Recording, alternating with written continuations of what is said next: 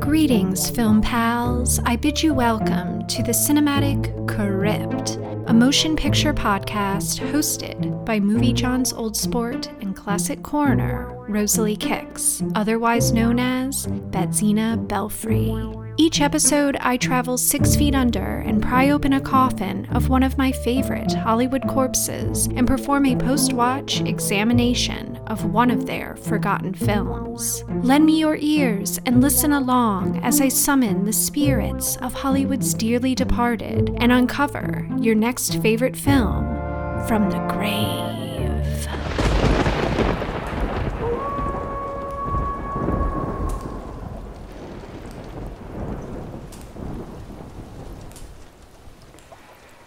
Before we descend into the crypt, I will begin with reading my obituary, a notice of what I have been up to since we last spent time together.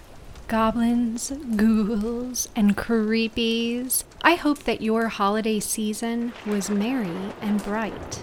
If you had a chance to listen to the Cryptmas special featuring fantastic guest Dracula Elvis and enjoyed it, I have some spooktacular news for you. Creepies, on February 13th, I'll be flying to Gravesland, Tennessee, and dropping by the DJ booth to spin some tunes under the pale moonlight that are sure to put a spell on you. I'll be playing some of my favorite romantical tunes that are sure to get you in the mood for Valentine's Day. Join your favorite movie host, me, Betsina Belfry, for a trip to the Tunnel of Love for the first ever cinematic crypt Love Bites Valentine Special. Who knows who will be summoned for an appearance? From Dracula Elvis to Bela Lugosi, the possible corpse appearances are endless. Cinematic Crypt Love Bites Valentine Special will air February 13th. It's so scary. We dare you to see The Monsters Crash the Pajama Party, the first movie ever filmed in horror vision, Hollywood's latest miracle. You'll scream as fiendish movie monsters actually become alive, then crash right out of the screen, go into the audience, and carry screaming girls from their seats right back into the picture to become part of the movie. We warn you, horror vision is not 3D. The movie monsters become real flesh and blood. Be sure to see The Monsters Crash the Pajama Party in horror vision and color. Creepies. You may have noticed that I am not climbing out of the coffin as often. This is due to a very important project that I've been toiling away on, known as the Grand, Fantastical, possibly even magical escape to become film. This is a highly demanding endeavor that I'm undertaking and will be sharing more details as they progress. In the meantime, you can follow along in the return of my long lost e newsletter, Sundae Matinee, which will be delivered to your electronic mailbox occasionally on a Sunday afternoon. The first one is set to hit the post this Sunday, January 15th, so make sure you subscribe at Substack. I will post a subscription link in the show notes for those interested. I've also made some plans to get back in the laboratory and conduct some experiments. My darling dolls have missed my presence and are eager to attempt a seance, and maybe even get back to learning some manners. With all of this said, you may have noticed that instead of a bi weekly format, I'm moving to a monthly release of my podcast. Please make sure to mark your calendar and be prepared to descend into the crypt on the 13th of each and every month, under the pale moonlight, of course. Lastly, I wanted to mention that with my commitment to sobriety, I have been on the hunt for ways to cope with the world around me.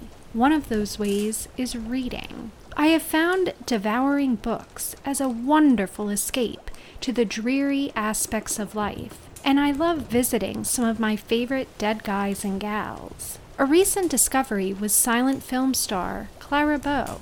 I just finished Clara Bow Running Wild from David Stenn, and it has piqued my interest of watching some of her films. I will start with her most well known, the 1927 silent It. I will be sure to report back, if not here, then on my newsletter, Sundae Matinee. Sundae Matinee is a great place to stay up to date on my latest thrills, chills, and schemes. I will be sharing updates from my laboratory, my escape plan, and a sprinkling of sweet stuff. Visit substack.com and search Sundae Matinee, and that is S U N D A E Matinee, or visit moviejohn.com under MJ Pods on the Cinematic Crypt page to have this newsletter delivered to your mailbox. Return the sender. Return the sender. I gave a letter to the postman.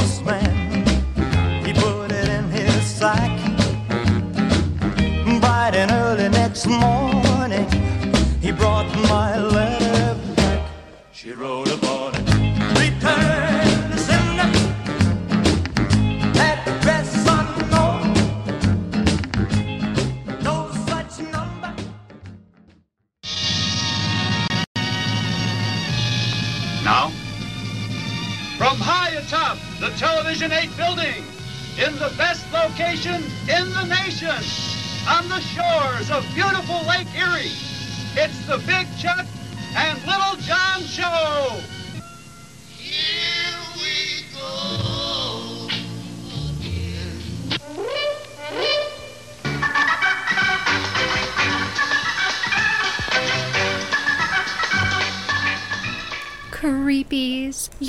heard the intro theme to Big Chuck and Little John, a horror hosting duo hailing from Cleveland, Ohio.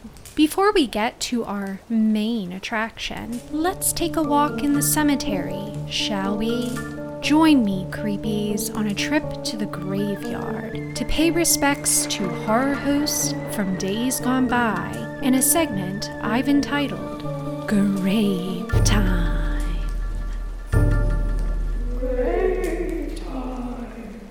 No gimmicks, no castles, no capes. They were simply Big Chuck and Little John. Charles Schodowski, otherwise known as Chuck, was a tall, statuesque man measuring six foot and two inches tall, while his co host, John Rinaldi, stood at four foot three inches. If they sound familiar, you may remember them from episode 28, in which I discussed famed horror host Ghoulardi. God's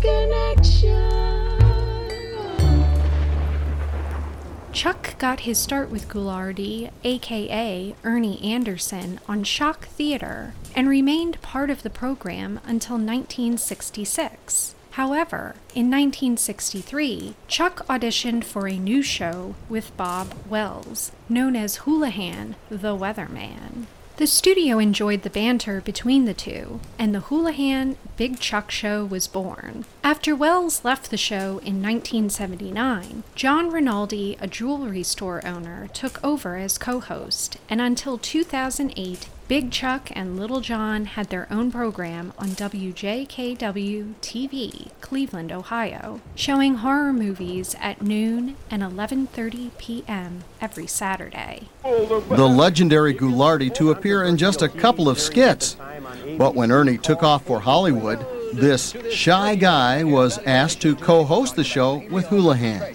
Mark that sold, Stanley. We'll start the beating, beating at The only reason I consented to do this thing with to be co-host with Houlihan was because I figured we're going to bomb. How could you fill Ghoulardi's shoes? He filled those shoes and also filled that famous sweater used in all of the skits featuring the certain ethnic guy.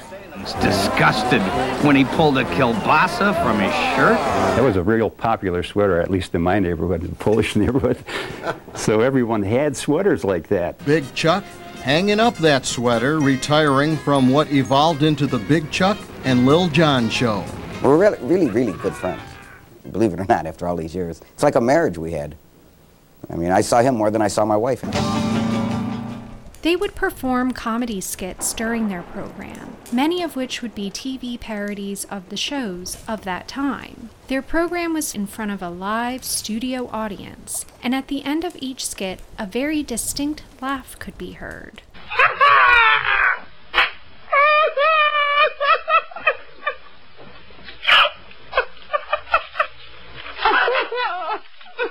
The owner of that laugh was a DJ in the Cleveland area, Jay Lawrence. Something interesting to note is that Chuck and John didn't have a typical horror host vibe.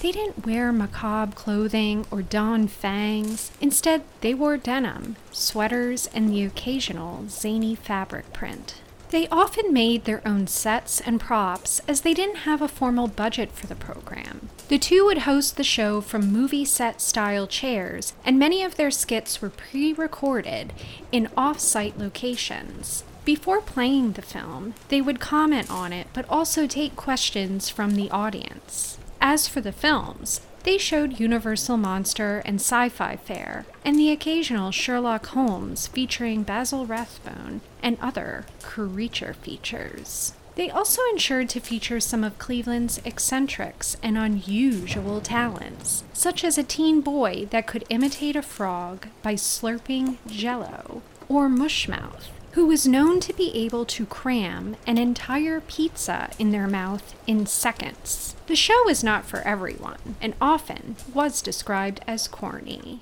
Regardless of whether this program is your cup of tea or not, they still earn a place on our horror host mantle. Chuck Schodowski's career didn't begin with a hit like this, but rather with a series of misses like these. Chuck was a behind the scenes guy at Channel 8 when Ernie Anderson, the immortal Ghoulardi, told Chuck to be in a skit as a batting coach for the hapless Cleveland Indians. Just hit away there and show us some of the maybe. But I never wanted to be on television. He literally forced me on television. The kid from East 71st and Harvard, the South High grad, suddenly doing comedy skits. In high school, I could, I could not even get up to do a book report. I was terrified. I mean, I did it, but man, I worried about it for weeks. Will somebody answer that telephone over there? In 1966, Ernie Anderson, the biggest phenomenon in Cleveland TV history, takes off for Hollywood.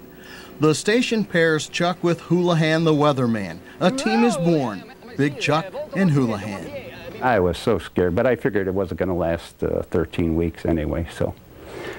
I And how long does it last? Uh, 44 years, actually. the longest running show in the history of TV. And now our feature presentation.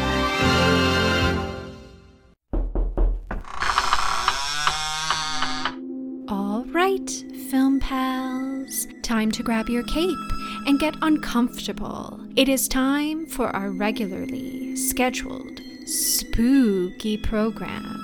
Follow me, but watch your step as you descend down to the cinematic crypt.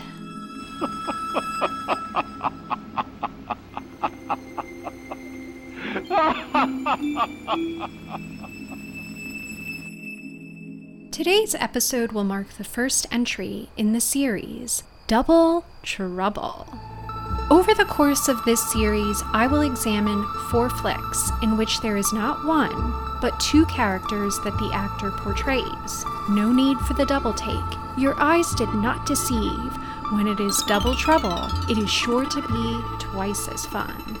I will kick things off with the 1946 motion picture, A Stolen Life, directed by Curtis Bernhardt and starring Bette Davis, Glenn Ford, Dane Clark, and Charles Ruggles.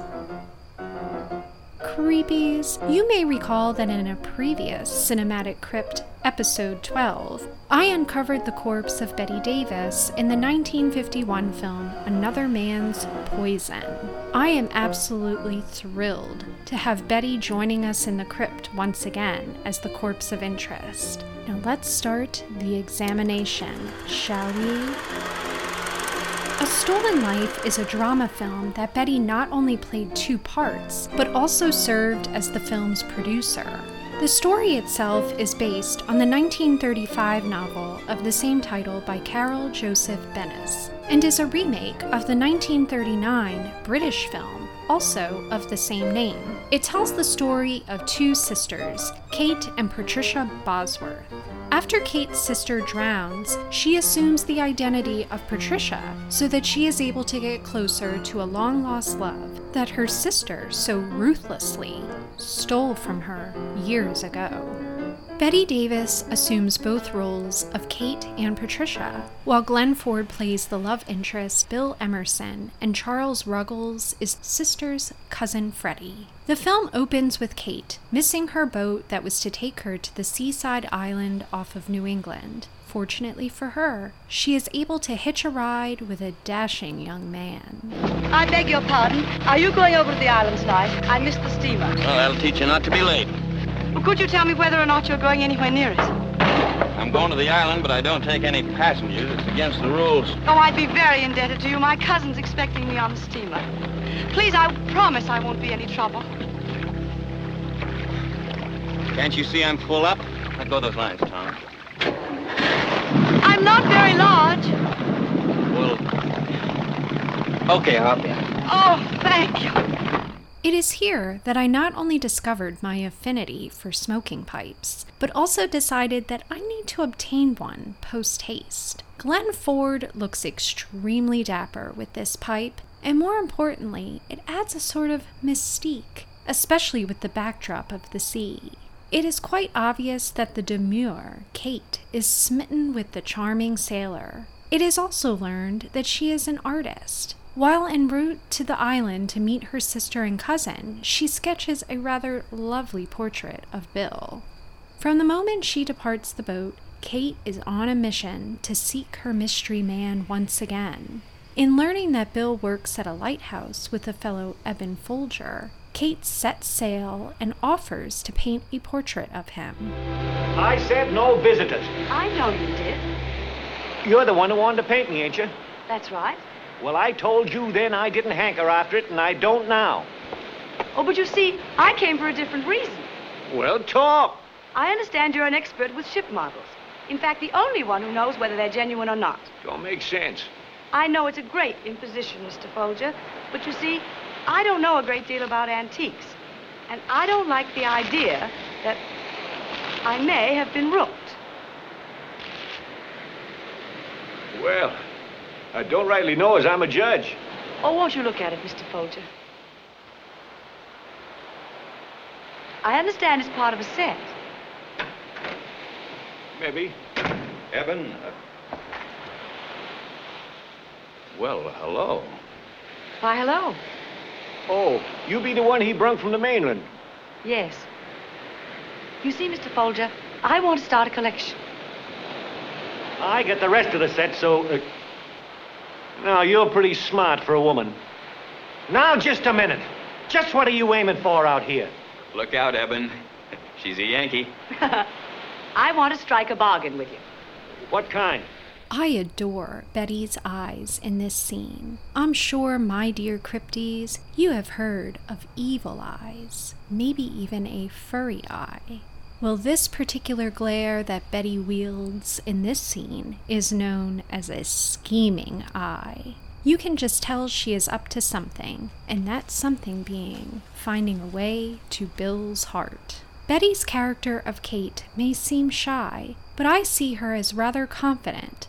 For one, she takes a sailboat out on her own to track down a guy that she's interested in, and then devises a way, kind of an elaborate plan actually, in which she can snag his heart. Kate, well, and Bette for that matter, had moxie. At one point, when she goes to paint Eben, she ends up getting stuck at the lighthouse due to fog rolling in. There is a beautiful moment shared between Kate and Bill, and I have to tell you, I absolutely love fog in film. It just adds such a wonderful and spooky atmosphere. I'm glad I didn't try to go back in this. That fog frighten you? Hello. There's something so terribly lonely about it. I don't mind being alone, but I don't like to feel lonely. There's a difference, isn't there? You know, I don't mind being alone either. In fact, I deliberately took this job here to get away from too many people. I can understand that.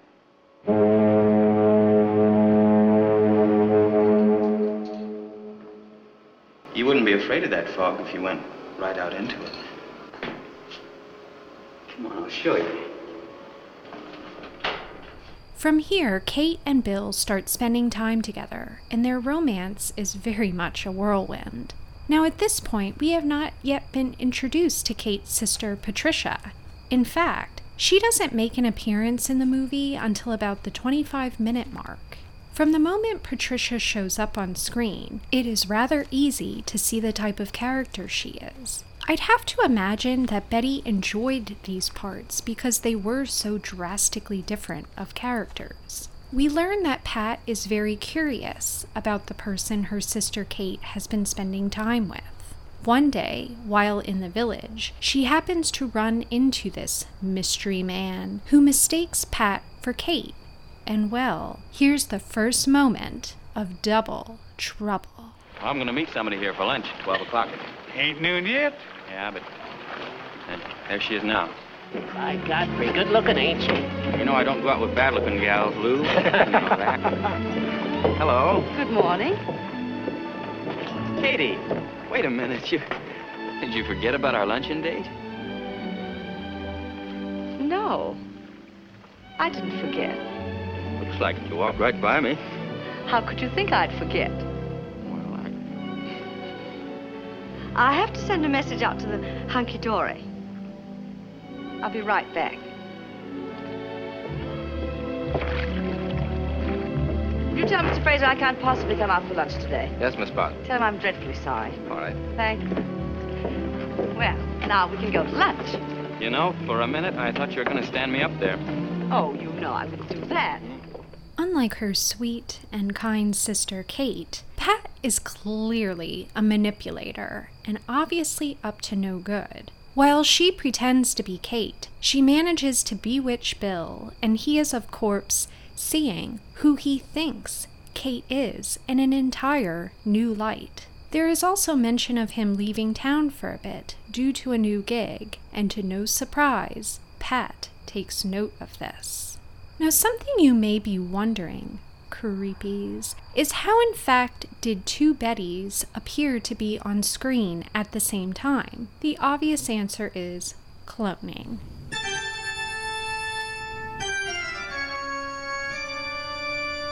Just kidding, goblins and ghouls. Instead, special effects were utilized in order to create the illusion that two Bettys appear on screen simultaneously. We all know the only one that knows how to do any cloning of any sort is Mickey Mouse, of course. But that's a tale for another day. Mwah. As for the special effects in the movie, they can be credited to Willard Van Enger and Russell Collins. These technicians actually received a nomination at the 19th Academy Awards for their work on A Stolen Life. They would, however, lose out to the fantasy ghost story, Blithe Spirit, a film you may recall from episode 23 of the cinematic Crypt. Much of the effects that were pioneered in A Stolen Life were later used in other films, such as The Parent Trap in 1961, and then in the unofficial remake of A Stolen Life, the 1964 picture Dead Ringer, also starring Bette Davis.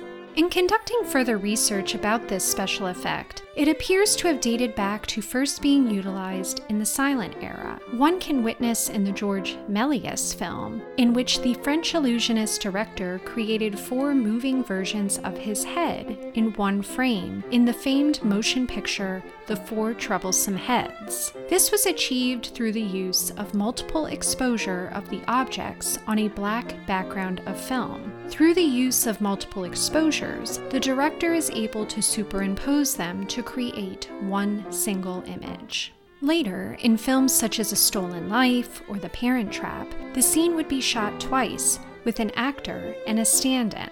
Then they would switch places. Later, the two strips of film would be combined into one. To help disguise the seam of where the film had been cut, filmmakers would make use of items in the background, such as a door frame. Other ways to give the illusion that there are two Bettys was by utilizing an over the shoulder shot, where the actor would speak to their stand in from behind. Of course, it should be noted that any time in which the twins interact with another at the same time was no easy feat to accomplish. Often, a lot of time would be invested in such shots, and they would last a mere seconds in the overall picture. Later, this special effect would evolve due to the innovations from the film Star Wars. One can witness the progress of this technology in viewing the 1988 David Cronenberg film Dead Ringers, starring Jeremy Irons. You got me going around in circles, Katie. In circles? I don't know if I can explain it. Look, you're you're a swell person. I always knew that, but well, it it seems that there was just something lacking.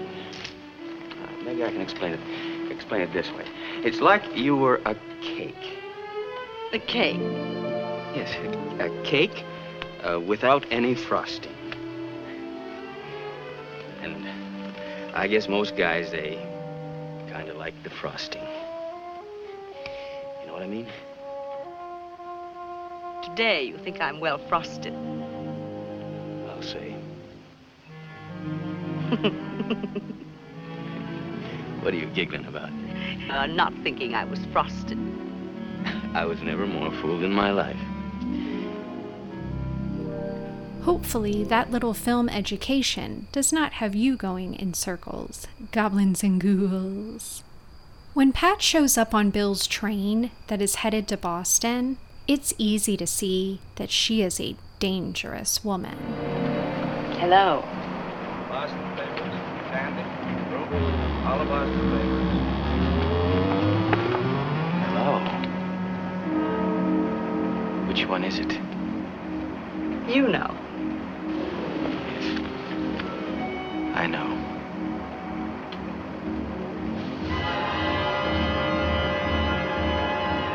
How did you get here? Flew over.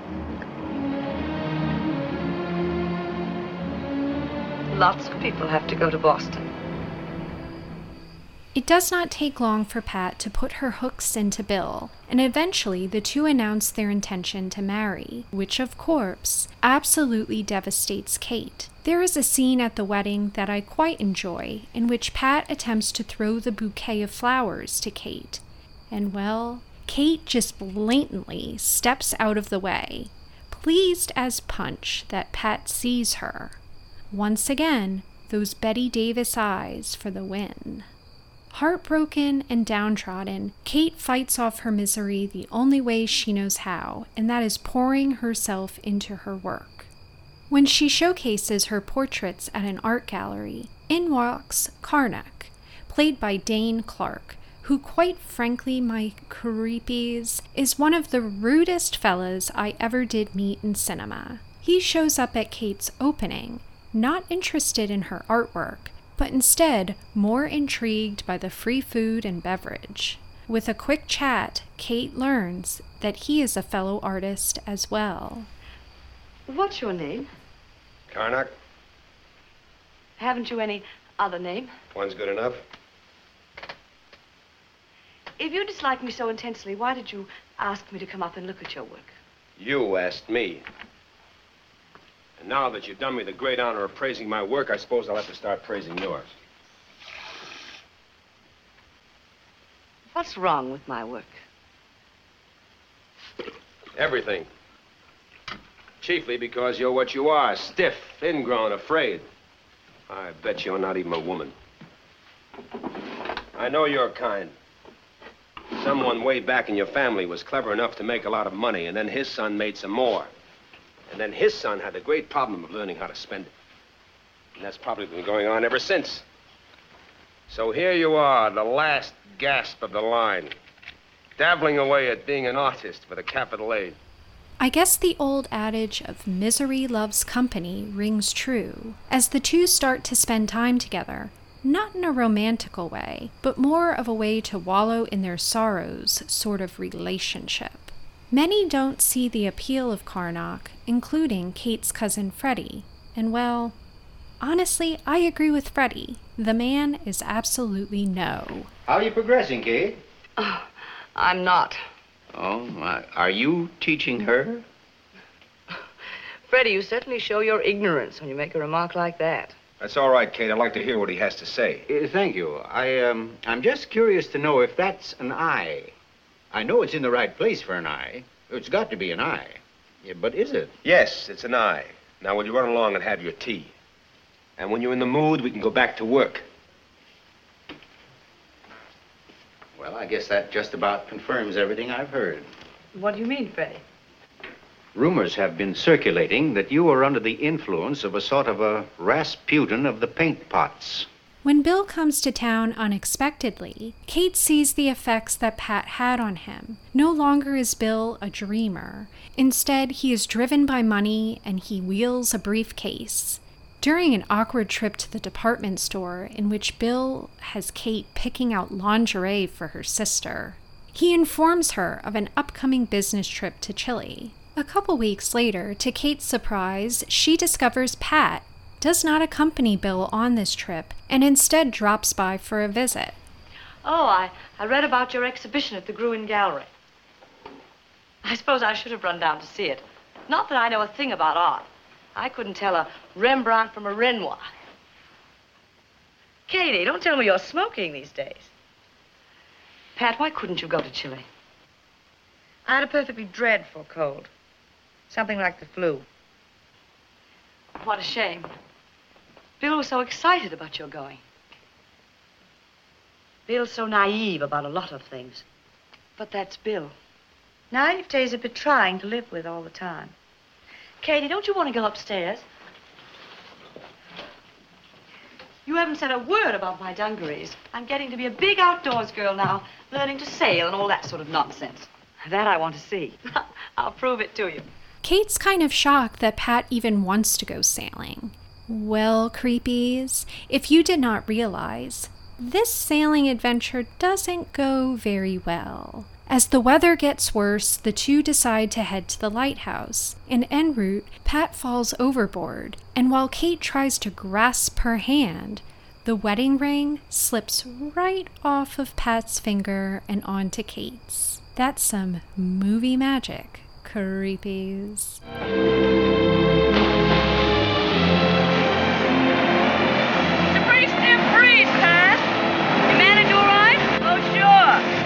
Exciting.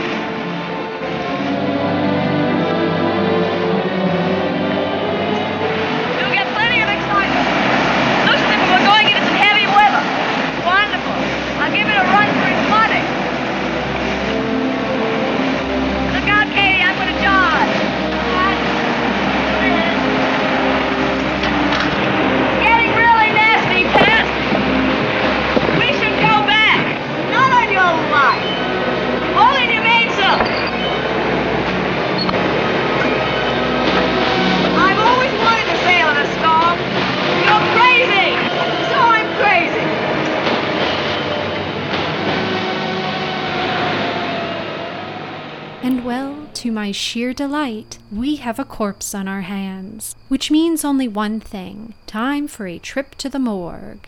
Crypt dwellers, it is time for our spooky intermission of sorts. Let's pay a visit to the morgue, shall we? To chat cadavers with my fellow classic coroner, Dr. Ashley Jane Carruthers. Together we will slice open and examine character actor Charles Ruggles, an actor who specialized in playing eccentric and unusual people. Let's all go to the morgue. Let's all go to the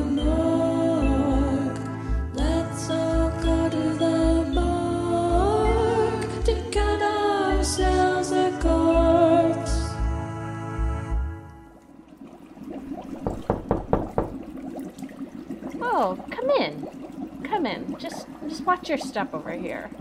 Did I catch you in the middle of something, old chap? Oh, uh, yeah, it's nothing. I'm I'm just trying some new cloning experiment. Did you say cloning? Yeah, you heard that correctly. You see, I've figured out a process to create an exact genetic replica of another cell, tissue, or organism. So, in this case, well, I needed a lab assistant, and, well, I mean, who knows my way of working better than I do. I see. So there will be two doctors. Two Dr. Carruthers. Two Dr. Carruthers. Ah, ah, ah. Wow, I don't know if we're ready for this. You'll, you'll have to be. Well, I do know a thing or two about cloning myself. It is a most excellent venture as long as you don't get into too much mischief. Reminds me, old chap, did you catch the flick A Stolen Life? I did. Wonderful. So, are you up for a guest this evening or are you too busy? Oh, no, most certainly. I always look forward to our guests. Well, almost always. It's not. You didn't bring Kay again, did you? No, no, no. He's been put back into the ground. He's safe and secure. Okay, good. The person I brought, they're waiting in the car. Let me just drag them in. Okay, great. I'll put the kettle on. So, with me today, Doctor, is a specimen from a flick that I'm discussing on tonight's crypt. It's Charles Ruggles from A Stolen Life. Hello, folks. Hey, Charlie, Charlie boy. Uh, uh, uh, what is it? What is it? Wake up and say hello to folks. Oh, well, hello. We're just waiting here to see Debbie. I'm Walter Brennan. He's Charlie Ruggles. You know, uh, uh, we're sort of grandpappies to Debbie. Charlie played the uh, grandpa in one picture, and I played the grandpa in the other picture, see? Uh, well, I've been pretty busy doing Amos McCoy in the, the, the TV series The Real McCoys, and Charlie here's he's been pretty busy. What have you been busy doing, Charlie? Uh, well, I. Uh... Oh yeah, he's busy uh, with the Broadway plays in, in the movies, you see. oh. But when our little Debbie uh, asked us if we'd come and, and visit with her, why we just jumped at the chance because she's one of our favorite people. Yes, sweetest little thing, just sweet as apple cider. Yes. and, and I'll tell you another thing. Anybody that knows Debbie knows you can't say no to her. Ain't that right, Charles? I think that's So here we are. Uh, Are you finished? Hmm? Have you finished, Walter? Uh, uh. well, and how, how? Who who made you the spokesman? What do you mean, Joe? I mean, how did you get to be the main grandfather? Well, somebody had to do the talking. We was just sitting here snoozing. Who wants to watch two old men sleeping? Except maybe two old ladies? Oh, my, my. The noisy one, aren't you? I could have told him who we are and why we're here just as well as you, you know.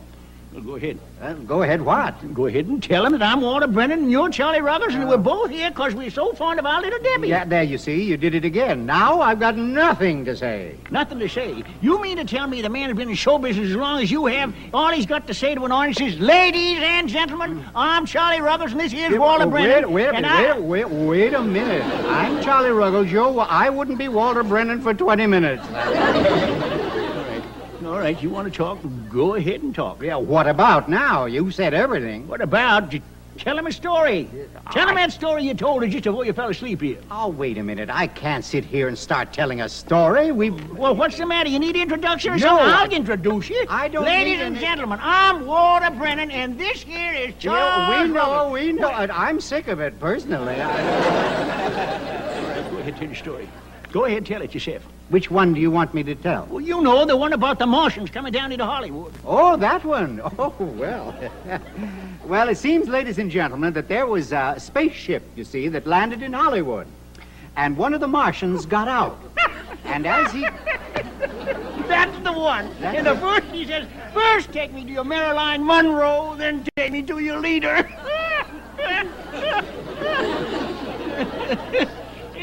I wish you'd go to your leader, I'll tell you that. Oh, yes. Well, scalpel, please. Let's begin with discussing the five characteristics that made this particular corpse a character. Number one, distinctive mannerisms. Number two, his fluttery or tongue tied line delivery. Number three, his befuddled look. Number four, mild mannered yet comedic. And number five, a slight stature. In A Stolen Life, Charles plays cousin Freddie Lindley, and I have to say I adored this old sport. Not only did he have a no nonsense personality, but he also had a great sense of style in this film. One of my favorite ensembles was his robe and kerchief. Ah, nice choice. You know, I noticed the same thing. He's definitely a snappy dresser. And I also love how he was an appreciator of the arts, as he was already scoping out locations for Kate to paint before she even arrived. Oh, yes, that's very true. And he was very encouraging of her work. Yes. I quite enjoyed how a matter of fact he was with Kate about her sister, saying such things as, Must you always let that sister of yours get ahead of you? I. Again, I just love how he encourages Kate to really fight for Bill, and without a doubt, he liked Kate more than Pat. Want to take a drive? It's a fine night. Can I get you some coffee? You can sit here while you drink it. Oh, for heaven's sake, say something. This isn't like you. If he means that much to you, fight for him. I can't. Well, then you certainly won't get him if you don't. Why don't you cry and get it out of your system? Must you always let that sister of yours get ahead of you?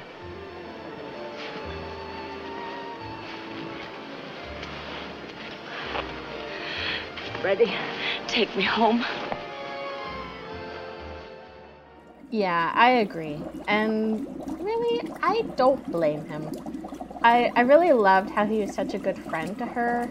Like, for instance, at the dance, you know, he asks her to dance, he tries to distract her from just being tortured by seeing Pat and What's His Face together. And I feel like he sees Kate's worth more than she even does. And then it's kind of similar later on at Pat's wedding. He checks in on Kate, which is very sweet. But I have a question. Did you get a queer vibe from him? It maybe it's just me longing for a queer character and everything, but I felt like he wasn't just your typical old bachelor character. You know, honestly, I guess I didn't really think about it much, but now that you say it, it does kind of make sense. Uh, we never really see him interacting with anyone except for Kate, I feel. Like he has a few scenes with the sister. Mm-hmm. He's definitely a character that leaves me wanting to know more about him. Yes, definitely. Like, I find him just so. He's interesting. Like, I don't really know exactly what he does, but I do love his house. And I was thinking while watching the movie how I would love to stay with Charles. Oh, definitely. While conducting my research on him, I came across something that I thought you would be intrigued by. Before taking to the stage, he was actually training to be a doctor. Oh, you don't say. A brother of the old Hippocratic oath. Yes, and I guess he found this path to being an actor or a performer more interesting. Uh, I know you may not understand that, but I think he got a thrill from being on the stage. And he would go on to have a career in Tinseltown for more than 50 years with over 100 screen credits. I enjoyed learning that his film debut in 1914 was actually in a silent movie, The Patchwork Girl of Oz. I recently just finished reading Three Oz Tales, and wow, it left me questioning whether these were meant for children. There was some rather creepy stuff in there. Oh, okay. I want to see that movie now. I love Oz books, and you're right. They're definitely wild. It's what a world of imagination. Yes, I actually, I too am interested in watching some of these old silent Oz flicks. Apparently, there's a number of them, and I was able to find a few on YouTube. Oh, so, yes, yes, and I think what really creeped me out while reading the books was I finally learned the story about the Tin Man. And let's just say my life was forever changed and a bit of my soul was taken. Well, as long as your heart's still there, you're good. Hey, Tin Man joke. Hey. So, as for Charlie, what did you enjoy most about him? Hmm, that's a good question. I think my favorite thing about him is just like his manner. He seems soft spoken, very approachable. I feel like he would have been a comforting presence on set. Oh, definitely, I agree. And apparently, one of his trademarks was the line, Oh my, my, my. And I don't recall whether he says this line in A Stolen Life or not, but I do feel at times he did kind of give off a bit of an anxious energy. And I don't feel he ever bought the idea of Kate being Patricia when she tried to pull the switcheroo. He definitely was on top of things. No, I, I agree. I, I feel like you can almost see it in his eyes, but like in a very understated way. It wasn't like a big over the top gesture, like a pretend light bulb over his head. It's just a very subtle look on his face where you could kind of see he's thinking, mm, I don't know about this. I also appreciated that he didn't just like instantly call her out because he knew that, you know, this was her problem to figure out, not his. Yeah, definitely. And I feel that with twins, there's always at some point they probably pull a switcheroo. I mean, I'm not a twin, but I'd have to imagine it would be something I would have done. I mean, I don't know how you feel, but. Oh, definitely, yeah. Speaking of which, an all time classic switcheroo flick, one of your faves, I know, is The Parent Trap, which is another flick that Charlie makes an appearance in. He plays the twins' grandpa. Yes, yeah. So that's definitely where I know him from the best. Since I watched that movie probably 400 times as a child. and he also figures out in that flick that the girls switched. And I always found it kind of odd that he figured it out, but the parents didn't. Way to go, mom and dad. You're such attentive parents that you have an entire different human that you think is one person and it's not your own child. But I have a question for you. Were you ever friends with twins? You know, I'd have to probably say friends, no, but I do recall there was actually twins in my grade in the school that essentially I went from kindergarten to 10th grade in. however, okay. however they were um, I believe the proper term is fraternal because one w- identified as a boy, one as a girl. You know, they didn't really get mixed up often, but I also remember in probably a grade ahead of me, there were triplets. And Oh. Those three girls, people often confused. Uh, I just remember tales of people confusing them, but they were not in my grade. Oh, okay. I was friends, very good friends, with twins, and they were total rascals as kids. So they were identical twins.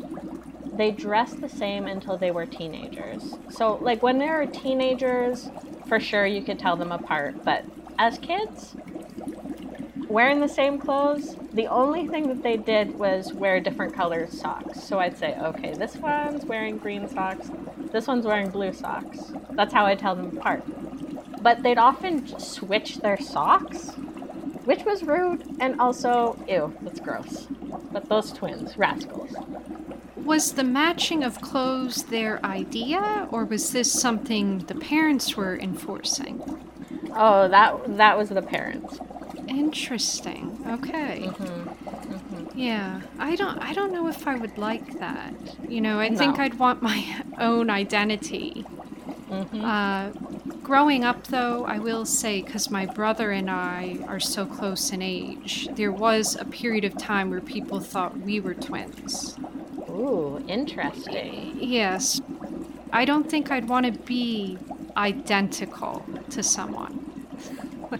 Yeah, it's it's very interesting. But I'm sure it could come in handy. You know, I, I hear stories of when twins will, you know, have their twin substitute for them, like to take a test or something like that, you could get into a lot of trouble. Or you could marry your twins fella. Yes, which I guess back to the movie. So, another little fun fact that I love about Charlie is that he was an animal lover. Apparently, he and his second wife amassed 94 pets. And during the 30s and 40s, he operated a kennel business. And this all actually happened because he grew tired of the deplorable state that he saw other kennels, I guess, you know, when he went to go board his dog due to mm. film work.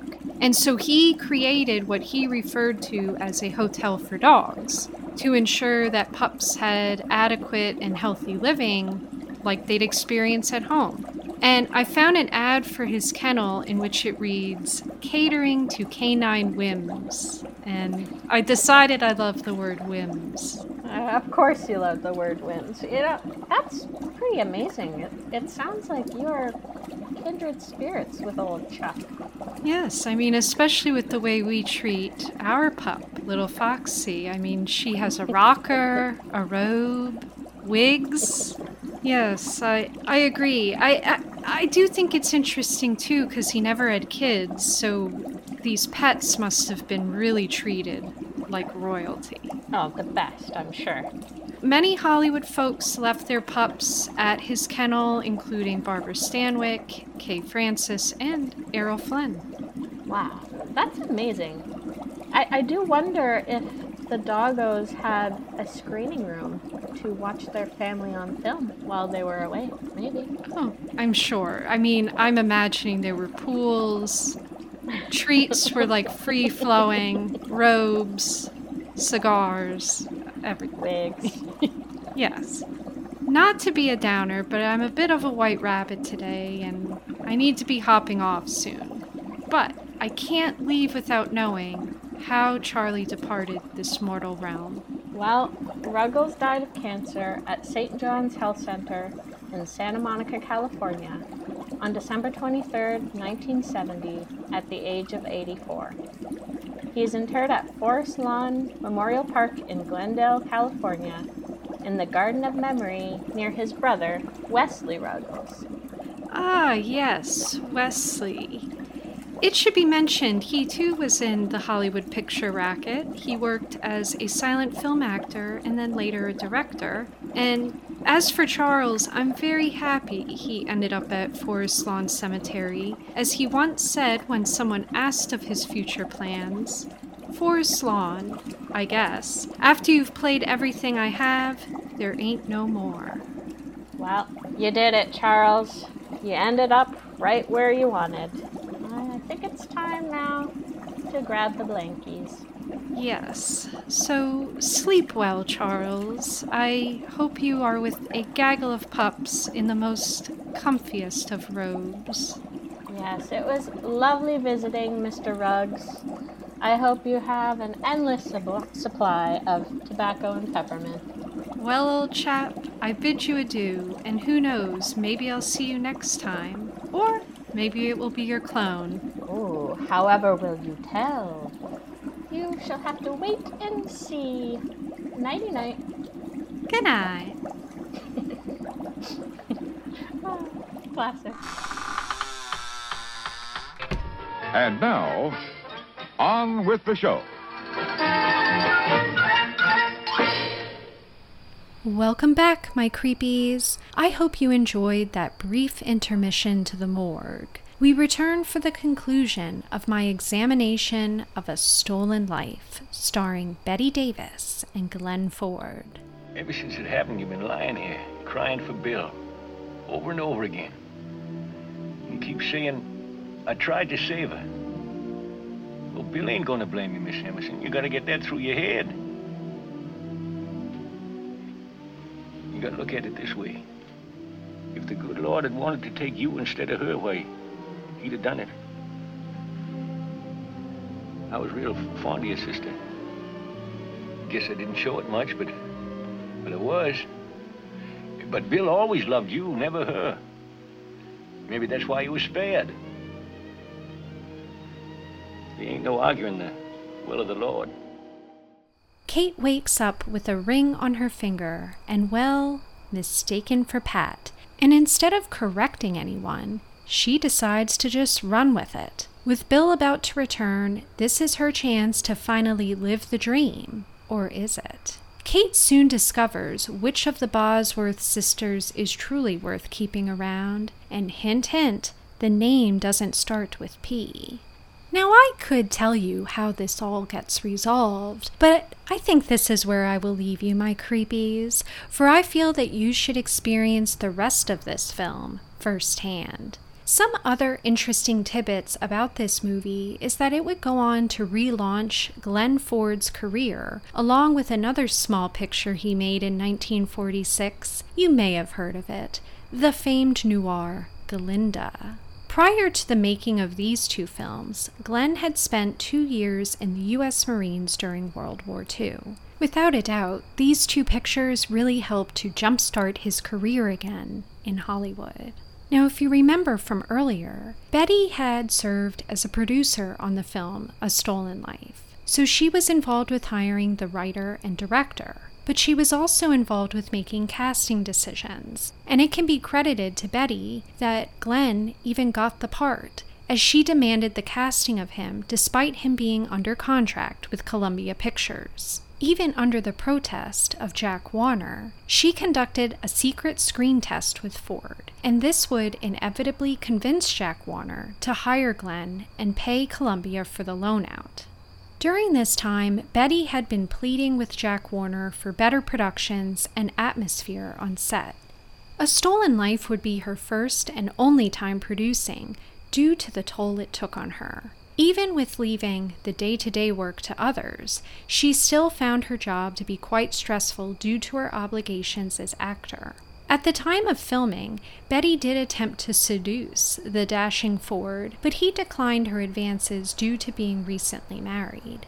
Fortunately, none of this did keep the duo from having a long-time friendship that would later have Glenn recommending Davis to Frank Capra for the 1961 film Pocketful of Miracles. Bette would play Apple Annie, while Glenn took on the role of Dave the Dude. The duo would meet up before this film, though, when they conducted a radio adaptation of A Stolen Life for Lux Radio Theater in 1947. They both would reprise their roles from the film. A Stolen Life was the last film that Bette would make with Warner Brothers that would make a profit upon the release, as her contract would end with the studio in 1949.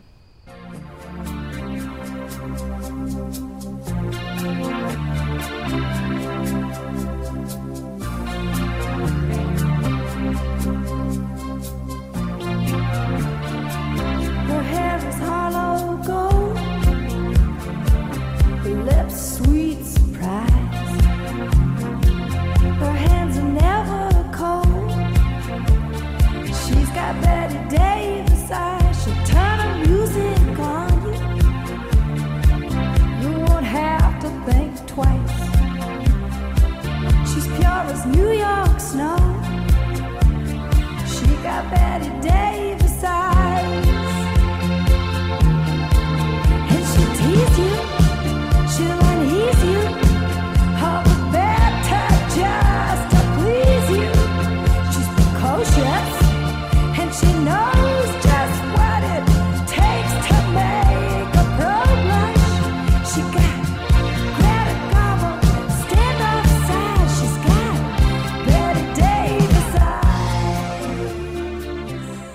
you enjoyed this episode, Crypt Dwellers. I highly encourage you to seek out this film. It is available for rent or purchase online. I personally own a DVD copy, compliments of Warner Archive, that I purchased on oldies.com. In my next episode, I will continue my series Double Trouble with another 1946 motion picture, The Dark Mirror, starring Olivia de Havilland.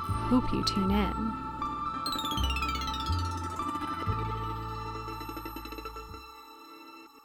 Until then, don't be a stranger. I want to know what you think. Drop your favorite little gravedigger a line at cinematicCrypt at gmail.com. If you have a suggestion for the show or a corpse you want me to dig up, let me know. You can also reach me on Twitter and Instagram at Cinematic Crypt or reach me via postal mail.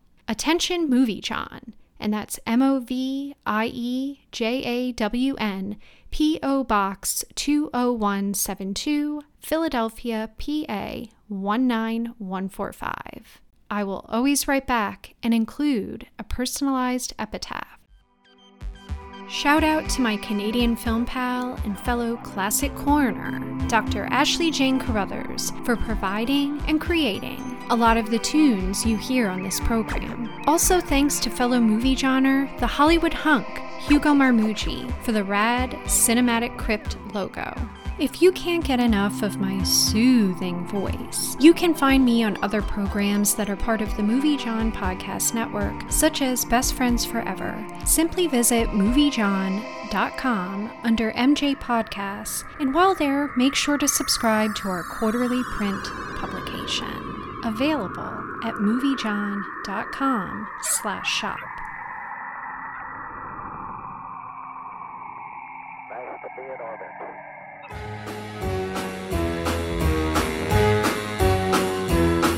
Hit the road, Jack.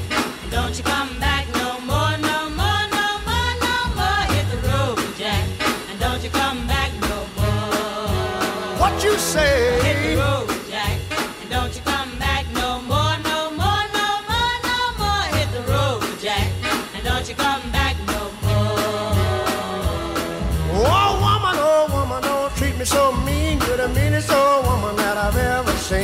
I guess if you say so, I'll have to pack my things and go. That's right, hit the road, Jack. And don't you come back no more, no more, no more, no more. Hit the road, Jack.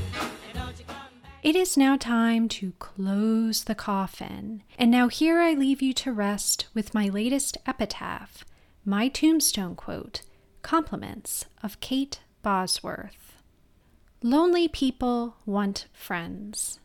And well, creepies, even though I do like my alone time, I think it would be nice to have a specter or two as a friend. Mwah. I now leave you in the hands of the very nice, very evil, very famous AEW superstar Danhausen. Goodbye, film pals. Greetings, goblins and ghouls. This is Danhausen. Very nice, very evil. This concludes our trip to the graveyard. Until next descent into the cinematic crypt, be sure to follow your illustrious spooky host, Betsina Belfry, or Belfry, whichever you may prefer, on Twitter at Cinematic Crypt, so that you'll never miss a corpse. Yes, join us next time for another trip six feet under to pry open a coffin of Hollywood's past, or be cursed. All right, Martha, if that's the way you want it, you just keep that model. But you let me tell you something. If and you ever sell that to anyone else before I die, I'll haunt you into your grave.